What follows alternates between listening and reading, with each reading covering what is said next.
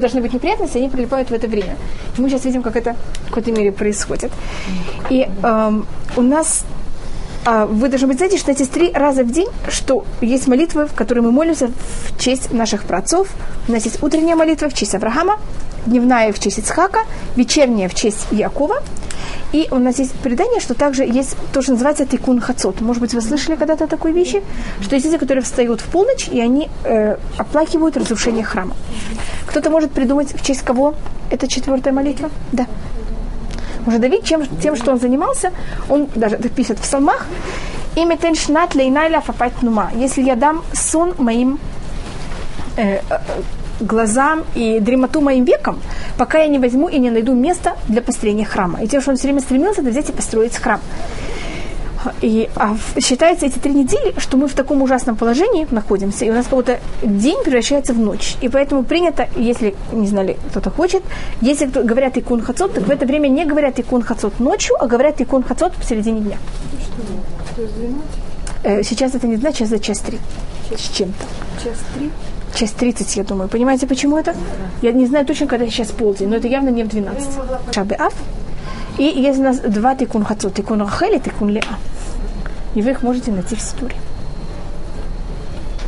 Их принято, что там какую-то часть говорят, сидя на полу, а потом э, уже сидят нормально. Кот или каждый день? Также эта вещь. Как там говорится, четыре, которые должны благодарить Всевышнего. И эти четыре, это в какой-то мере символика всех четырех э, неприятностей или э, изгнаний, в которых мы пере, будем находиться под их властью, и потом оттуда выходим.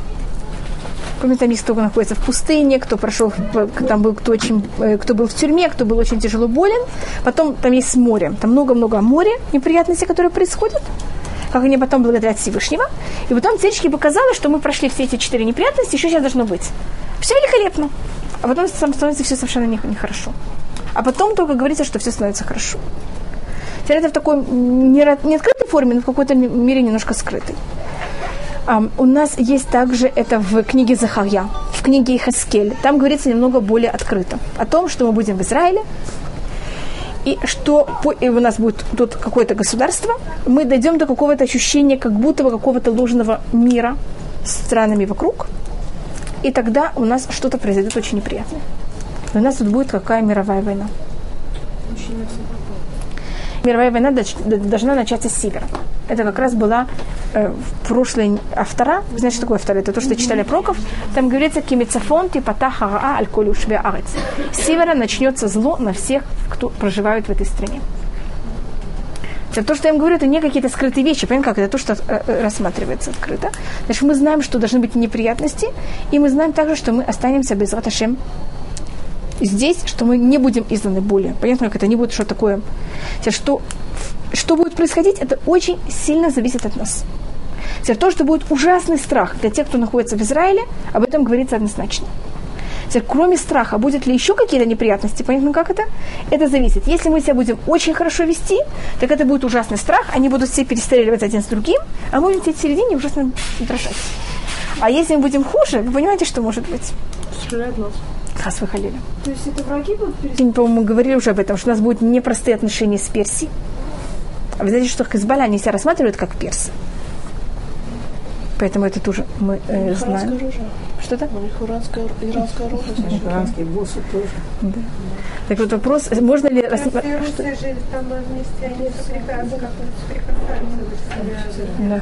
Парас. Парас это Иран.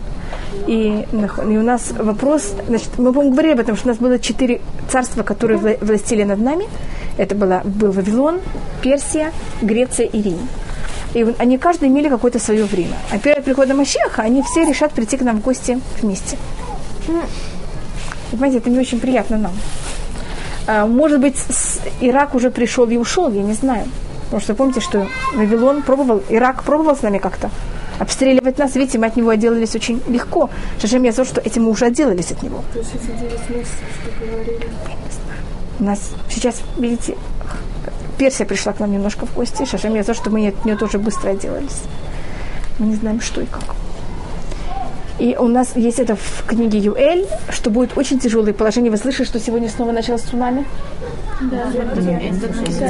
Было землетрясение в, рядом с Индией, в Индонезии, и там 300 убитых.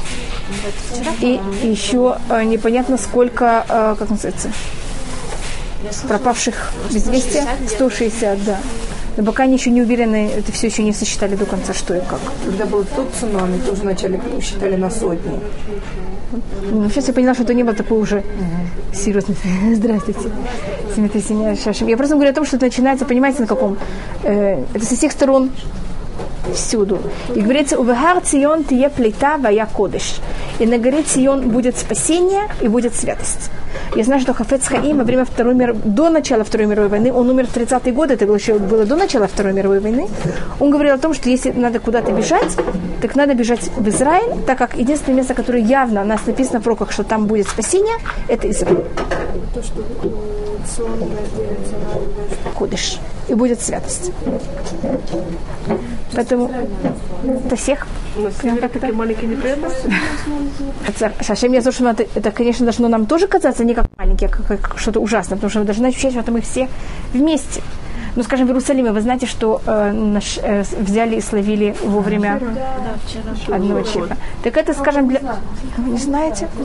Словили террориста с, э, с пятью килограммами взрыв- взрывчатки. Вот э, А не было такое ощущение, понимаете, они там учатся, нам пока хорошо, как хорошо.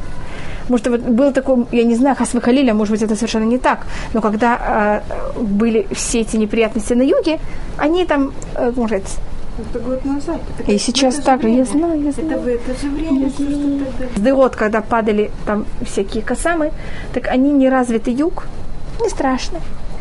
Как сказал Что-то я и там, и я не могу сказать, я только цитирую. У нас есть такое выражение, которое говорится «Хадбими от рега от сам». Возьми и спрячься на мгновение, пока пройдет гнев. Значит, когда есть период гнева, еврейский это особость еврейского народа. По-моему, учили это от Якова. Вы помните, что Яков, когда он должен был встречаться с Исавом, он взял и поклонился. Он не взял и стоял прямо.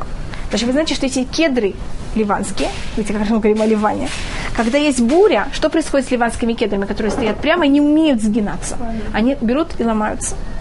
А тр- травинки, когда вы видели когда-то, когда был, есть буря или ураган, травинки никогда не вырываются. А кедры вырываются, а деревья вырываются. Почему? Потому что деревья не умеют сгибаться, а травинки умеют сгибаться. Значит, еврейский народ – это всегда его э, совет. Это то, что мы научились от Якова. Его имя – это Пята. Знаешь, что такое Пята? Значит, когда есть неприятности, мы не встаем и не начинаем вот так вот спиной воевать, а мы умеем… Зачем? Зачем тратить энергию? Есть сейчас неприятное время, подождите, убежите куда-то, спрячьтесь. Через пройдет эта буря, и мы потом выйдем из наших норочек и будем продолжать. Так месяц, три месяца, это что такое? Это мгновение. Зачем, зачем брать и ставить свою жизнь в опасность? Это нормальный взгляд евре- евреев. Две недельные главы. У нас Пашот Матот и Пашот Масей. И мы заканчиваем на этой неделе книгу э, Бамидбар. Теперь всегда книга Бамидбар заканчивается в середине этих трех недель. И всегда книга Дворим начнется в шаббат перед Тишабеав. Всегда, вы знаете, как называется шаббат перед Тишабав, называется шаббат Хазон, и всегда шаббат Хазон, он э, читается в нем недельная глава книга Творим. Хазон, да. Теперь, Почему, так это, почему я так называю? Значит, мы всегда называем особых шаббатов по эм, автора, по тому, как чита, какая особая автора читается. И у нас всегда шаббат. Перед Ишабеав читается отрывок из книги Ишаяу, который, первый отрывок из книги Ишаяу, который начинается словами «Хазон Ишаяу бен Амоц». Хазон – это видение, это что-то видеть. Видение Ишаяу, сына Амоца. Э, э, автора, которая читалась в прошлый шаббат, она начала с словами «Диврей Ирмияу бен Хилькияу», бен Хилькия, слова Ирмияу, сына Хилькия, а вот это наша недельная, э, вот это наша автора начнется словами «Шиму шамаем», это будет слово э, от «слышать». И рассматривает Процедик, что у нас тут есть, видите, какие уровни? Есть видеть, слышать и говорить. Так мы сначала говорим, это Диврей Ирмияу бен Халькияу, потом Шиму шамаем, потом Шиму, извините, не Шамаем, Шиму, а потом у нас будет эм. Хазон это видение. И это идет как будто снизу вверх. И как это? Потому что сначала рот у нас самое низко, потом у нас уши, потом у нас глаза. И это если просто вас интересует, как это, так это наши три агафтарот. А, и сколько у нас будут пашат матот масей, они будут объединены или разъединены, это зависит, сколько шабатов у вас есть. Значит, так как книга Дворим обязательно должна начаться в следующий шаббат, поэтому если у нас кого-то не хватает шаббатов до Тишабар, тогда мы берем эти две недельные главы, что с ними делаем, их объединяем. Если есть достаточно шаббатов, мы их разъединяем. Знаете, целые законы, когда и как такая вещь происходит, просто я говорю, как это все продумано, задумано заранее, что и как это будет. А, так мы в этот шаббат заканчиваем книгу Дворим, и, может быть, только немножко про Пашат э, Матот и Пашат Масей. Пашат Матот начинается, и главная ее тема в самом начале, у него как будто есть две главные темы в Пашат Матот, или, может быть, даже мы можем рассмотреть как три темы. Первая тема – это обеты.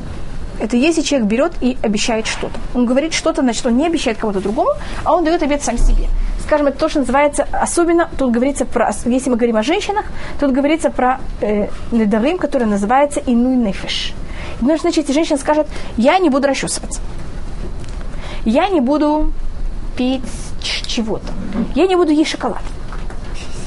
Понятно, как это? Я не буду там краситься, я не буду ходить в какой-то особой одежде. Я не буду купаться. Это такой ну, нефеш, это вещь, которая мучает тело я буду есть только здоровую пищу. Я не знали это учение. Или наоборот. Но, может быть, это наоборот какая-то хорошая вещь. Но понимаете, как это? Значит, я, я объясню, почему я так сказала. Там говорится, я буду есть только ржаной хлеб или я буду есть только такой-то хлеб. Я не буду есть белый хлеб, я не буду есть черный хлеб. И там это все рассматривается, что такое вещь. В таком, там говорится, и если мужчина дал какие-то обеды, и если женщина дала обеды. Теперь я о женских обедах, мужских, извините, не вхожу, они нас не интересуют здесь. Так же? Нас интересуют женщины, поэтому я вхожу более в женских обедах. Теперь если это женщина, которая не замужем, она имеет такой же закон, как мужчина, и она в таком случае, значит, зависит, как, сколько ей лет. А мы тут все с, с 12 старше. Так мне разрешите не говорить о законах девочки меньше 12 лет? 12 тысяч на настоящий момент не актуально. Там говорится, что происходит, если девочка до 12 лет говорит. Тогда кто э, аннулирует ее обед, это ее отец. В день, когда он слышал. С 12 лет это уже наша ответственность полная, и мы тогда должны идти к Раву, или можно взять и собрать любых трех евреев и им сказать, мы дали такой обед, а сейчас он нам уже не нравится тогда они вас просят. А если бы вы знали в момент, когда вы давали такой обед, что придет время, когда вы его не, не захотите исполнять, вы бы тогда давали такой обед? Если вы логичен человек, что вы скажете? Нет. Если я предполагала, что будет такой момент, я бы тогда первоначально дала такой обед, и тогда он берет, и тогда нам аннулирует этот обед. Спросить просто не захотите ли какие-то обстоятельства? зависит что и как. Но мы очень стараемся очень серьезно относиться к обеду. И поэтому лучше говорите всегда блинеды. Вы знаете, как это. Что происходит, если это замужняя женщина? Тогда, если ее муж в день, когда он слышит, он говорит, о, мне совсем это не нравится, я не хочу жену не расчесанную, или которая не искупалась, или которая не ест шоколад, понятно, как это, он тогда он может в этот день, не, э, так, это говорит Мира, что почему он может сказать, что не хочет жену, которая не ест шоколад, может, она тогда будет все время такая нервная, или недовольная. И поэтому муж может в таком случае взять и такую вещь аннулировать. Значит, вещи, которые может аннулировать, это вещи, которые ему как-то мешают. Понимаете, почему я привела эти все примеры? Поэтому это называется инуй нефеш. Это вещи, которые мучают душу. А когда вы живете рядом с человеком, который мучает себя, с мартиром, мне кажется, не очень удобно жить с такими людьми. А еще обед, если три раза одно и то же что-то Да, но тут мы как раз тут муж то, что может аннулировать, это именно ему нефиш. Поэтому я только сейчас говорю о вот этом, потому что тут я просто хочу подчеркнуть эту разницу, то, что говорится в нашей недельной главе, это что может муж аннулировать, а что нет. Но любая вещь, которую мы сделали три раза, это хороший какой-то поступок, это считается так же. Да, и можно так тоже, ну да, но можно даже в день а и рассказать ему. Да, я фе. Все, тогда это проблема. Знаешь, что на такие? Как это кием? Это уже только можно аннулировать с помощью трех раввинов. С помощью трех мужчин можно аннулировать всегда. Но у женщин есть вот такая вещь, что можно также, и теперь в день, когда мужчина, муж ее слышит, он сказать, мне не, не нравится эта вещь. А обеты могут Нет, слава богу. Девочка решила выйти замуж, когда ей 11 лет, тогда, а, и она только сейчас стала невестой, и она еще не вышла замуж, тогда кто может аннулировать ее обеды, это, вернее, кто может, это только и отец, и муж одновременно, и, и жених одновременно. Но так как в наше время это все не актуально, я не вхожу в подробности, когда и в каком случае это так. Понятно, как это? в день, когда мы слышим. Значит, в те, э, он слышит до захода солнца. А есть, скажем, Он только сейчас услышал. Ну, В день, когда он слышал. Но если, скажем, он услышал, сначала сказал, а, вы знаете, да, это ну, не страшно. Зашло солнце, он говорит, о, нет, вы знаете, я не хочу. Так уже потом сложно. В Йом Кипур же все, все, все Да, наход. Но все равно у нас, у нас есть также и время между. делает снятие недра. Да. Когда трое мужчин перед каким днем? Йом Кипур Роша Шана даже. в этом, в этом э, среди трех мужчин находится... Да. не обязательно. Не обязательно. Не, не, Нефиш. Вот такие э, мучительные вещи. То есть, что я называю мучительно, как не расчесываться. Может, кто-то решит, что не расчесываться, это совсем не мучить. Это вещи, которые, в общем, рассматривают человека, человека вводят в такое немножко депрессивное состояние. Нормальная женщина, если она не расчесывается, нормальная женщина, я не говорю, есть женщина, которая наоборот, да, что расчесывается. Я не знаю, когда я была маленькая, мне рассказывают, что я очень не хотела расчесываться. Но это больно. Но нормальная женщина, мне кажется, если она решает... Э, Гонки, так это называется? Я гонюсь за пошедшего. А, так у нас следующее, это э, война против... э, вы помните Медьян, который был в прошлой недельной главе, который они послали своих дев- девушек на возвращение. Значит, кто были посланы, это были девушки Муава и девушки Медьян. Т- Девушки сами, они же были менее виноваты. Их там, э, когда в стране есть такое, вы помните, в Советском Союзе тоже были такие вещи, когда какое-то строится такое настроение, что это так важно, это так хорошо, это так правильно. Так люди, которые так себя ведут, они виноваты или виноваты те, кто берут и это промывают так мозги. Извините, мне просто есть друг- другое. Значит, понимаете, кого ответственность? Те, кто взяли и э, привели к такому э, взгляду, мировоззрению, были мужчины. Те, кто, конечно, были посланы и развращали еврейский народ, были женщины. Теперь, как вы думаете, кто более виноватый? Кому надо хуже относиться? К женщинам или к мужчинам? К мужчинам. Значит, мы всегда считаем виноватых не тех, кто, конечно, берут и делают этот поступок, а мы рассматриваем еще более виноватых, понятно кого? Те, кто приводит к этому. Вот у нас есть такое, такое понятие, как называется «гадольга махтио ютер миауго». Ужаснее тот, кто приводит к тому, что мы согрешили, даже он еще хуже, чем тот, кто нас взял и убил. Под- Подстрекатель. Так у нас подстрекатели, мы к ним очень плохо относимся. Месить. А если не умышленно? Что-то? А если не умышленно? Не мужа? Нет, тогда это не, не- не рассматривается. Извините? Э, говорится евреям, что когда вы идете воевать, вы должны их полностью всех уничтожить. Они мужчин уничтожают, а женщин они не уничтожают в этой войне. И женщины, конечно, какую-то часть оставляют живым. И просто подчеркиваю, почему происходит такая вещь. Нам показалось, что логичнее, что кого должно быть во время войны, кого надо было кого-то бы уничтожать. Женщин. А то, что происходит во время войны, это кого уничтожают. Мужчин все понимают, что надо убить, а женщин есть вопрос, надо их убить или не надо. Потому что так как они же на каком-то уровне, понятно, как это, они были более, подлежали влиянию, чем э, сами этим, э, заним- какой-то мере, своим э, естественным желанием этим рассматривали. И э, у нас те, те, кто э, были посланы, это были э, Муав и Амьян. Также были два народа. Там говорится также от дочерей Муава. А против Муава мы не выходим на войну, а против Медьяна мы выходим на войну. Тяжкий Медьян мы уничтожаем полностью, так как от Муава должна, если есть, это когда мы рассматриваем, как Всевышний правит миром, есть вот такая вещь, что если какой-то народ или какая-то семья или кто-то, от них должен, должен кто-то еще хорошее произойти, и он еще не, произ- не родился, мы Всевышний берет тогда и просит нас, или делает так естественно, что это кто-то вообще до него не дотрагивается. Я объясню это, что это. Муав себя ведет ужасно. Муав, помните Балака, который берет, нанимает Биляма, платит ему деньги. Он сам свою дочь по преданию посылает на этот разврат. Козби, она была по преданию дочь Ба- Балака. И, а он, э, там есть спор, он медианит или мо- да, и он моавитян или медианит, что-то? Да. А есть мнение, что Цур это, э, это Балак. А то зачем говорится имя ее э, отца? Мы же не знаем вообще, кто он такой и как это. И там целая вещь, как и почему, э, как, как до этого доходит. Но это Мидраш, это не на уровне пшат.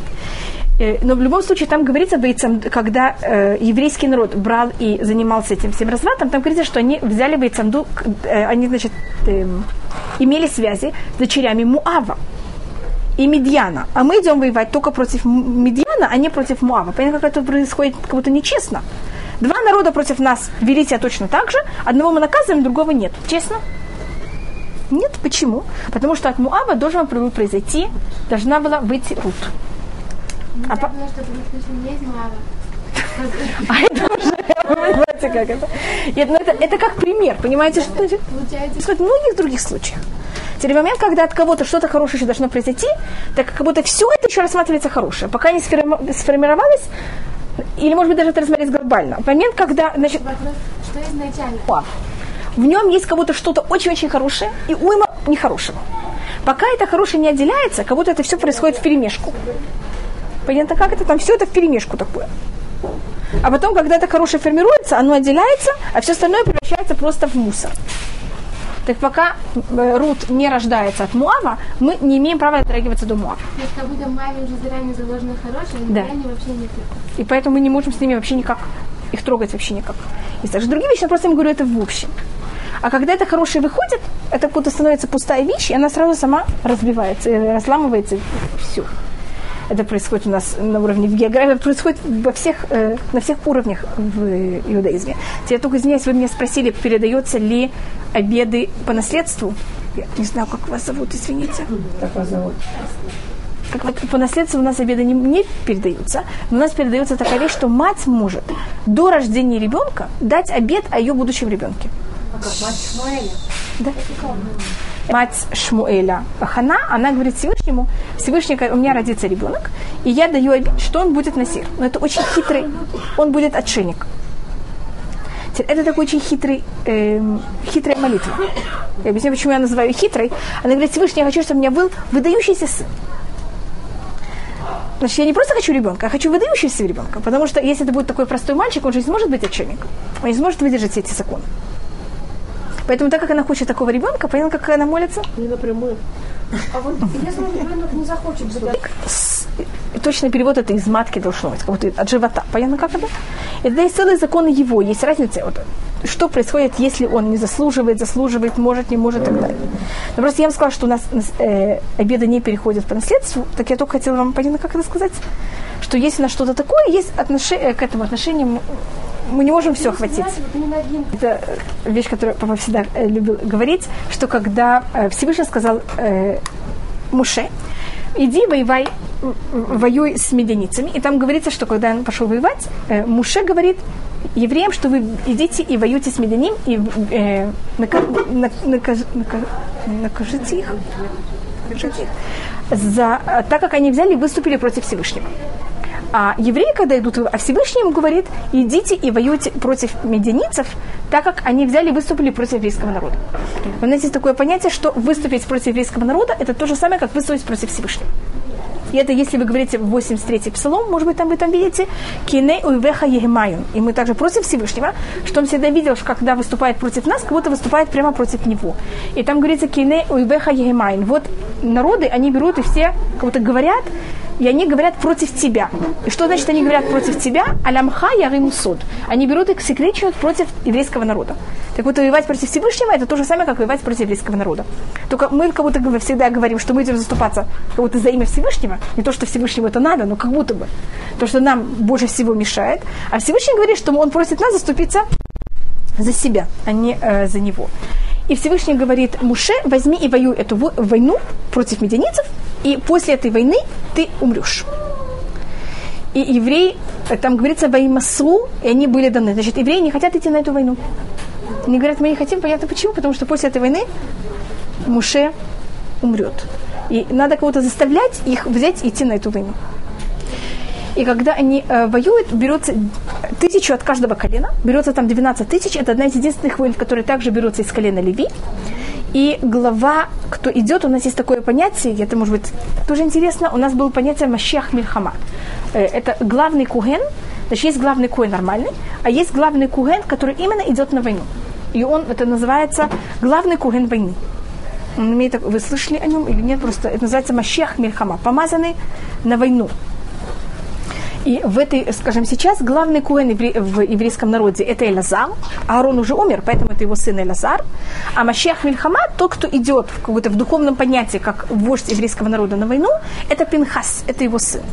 И говорится, почему тут избран Пинхас как Машех Мильхама. Он начал эту войну, он же убил Козби Бацу и э, также Зимри бен Салю, поэтому будто продолжает эту же войну также дальше. Теперь все законы кашрута, которых мы знаем, кашрута в понятии о том, как кашировать посуду, находятся в нашей недельной главе. Значит, если у нас в одном месте только это более относится к жертвоприношениям, а как кашировать, говорится в нашей отдельной главе, и о том же также посуду, если она не еврейская, надо окунать ее в микву перед тем, как можно ей пользоваться, тоже говорится в нашей недельной главе. А, И то, что у нас говорится, это если вы хотите кашировать посуду, можно кашировать только металлическую посуду, тоже там перечисляются металлы. Теперь мы ка- кашируем стекло, потому что стекло, оно похоже на металл в том, что оно также расплавляется. Э, Если это не металл и не стекло, как вы знаете, логически невозможно это кашировать. То что, то, что может войти в огонь. И как мы кашируем? Если эта вещь, она э, точно так же, как вы ее пользовались в запрещенной форме, также вы ее, польз- вы ее берете и кашируете. Значит, теоретически, если этим пользовались только в холодной форме, можно это взять и промыть, и это каширно. Если вы этим пользовались в горячей форме, тогда что надо делать? Зависит это в какой горячей.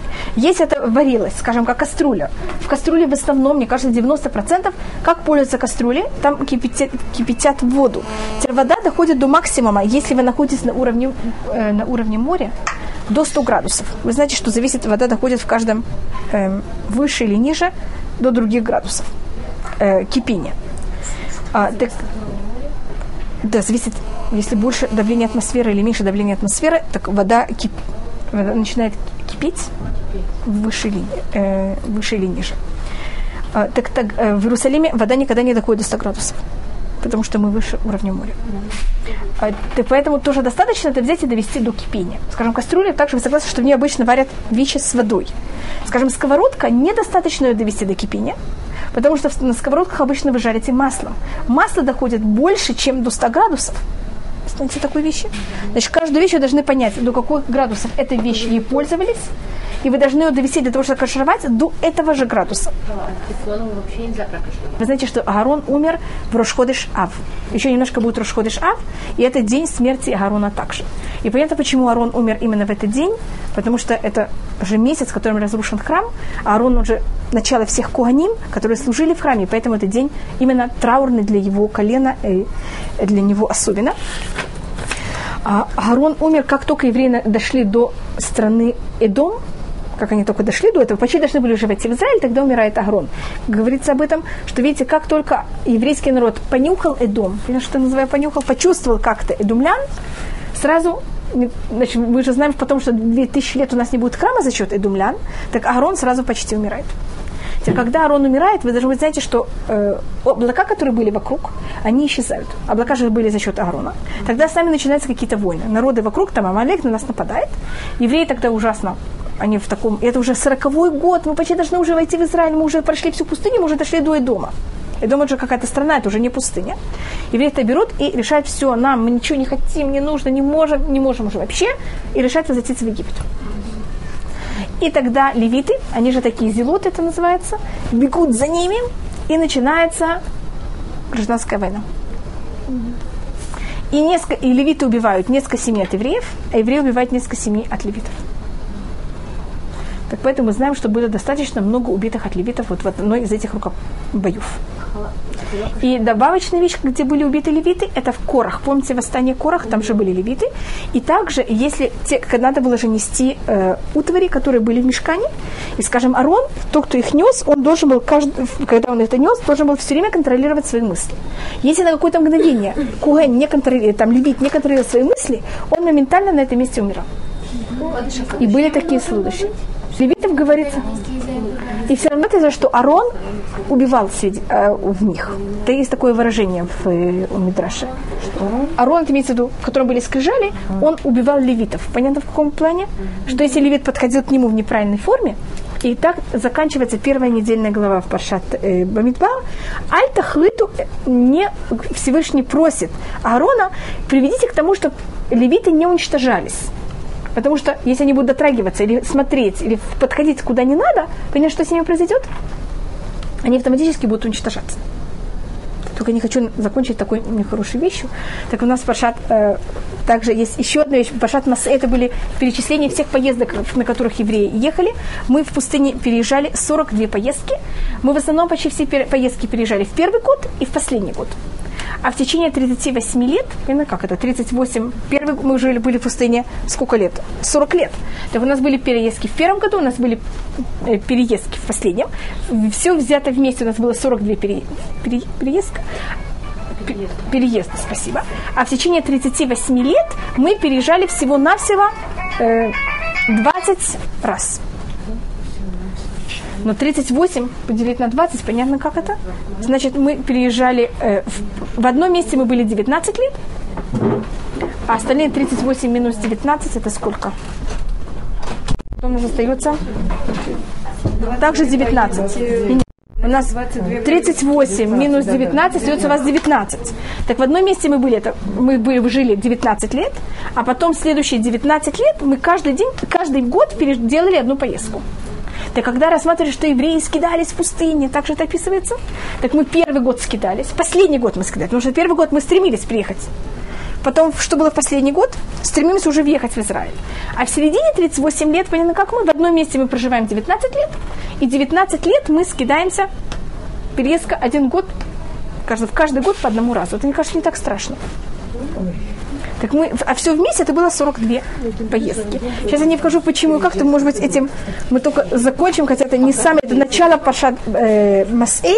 Есть э, объяснение многих комментаторов, почему перечисляются все переездки, которых мы переезжали. Для чего это нам нужен такое резюме, понятно, как это? Всех, что и где мы это были. Э, то, что рассматривает Мимонит, это что Всевышний сделает такое чудо, что Синайский полуостров останется таким же пустынным, как это было во время, когда мы вышли из, пусты... э, из Египта. Теперь вы есть многие места в мире, которые не меняются. Есть места, которые были пустыны и превратились, наоборот, в осидные места. Есть места, которые были, наоборот, расцветающие и превратились в пустыню. А Синайский полуостров Всевышний его сохранит искусственно, что он будет все время такой же, как был в момент, когда мы вышли из Египта. Для того, чтобы и из этих 42 поездок явно какие-то останутся, мы будем знать, где и как это.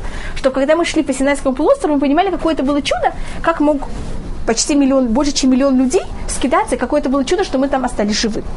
А как придет Машиах, Синайский полуостров превратится, наоборот, в цветущее место.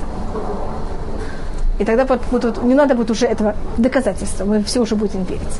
Так что Шем Язок, чтобы это уже произошло. Теперь заканчивается наша недельная глава также с девочками, дочерями, дочерями Слуфхата. Вы хотели как раз о имен девочек, и я хотела не говорить, так у нас не хватило времени. Я извиняюсь перед девочками Слуфхата.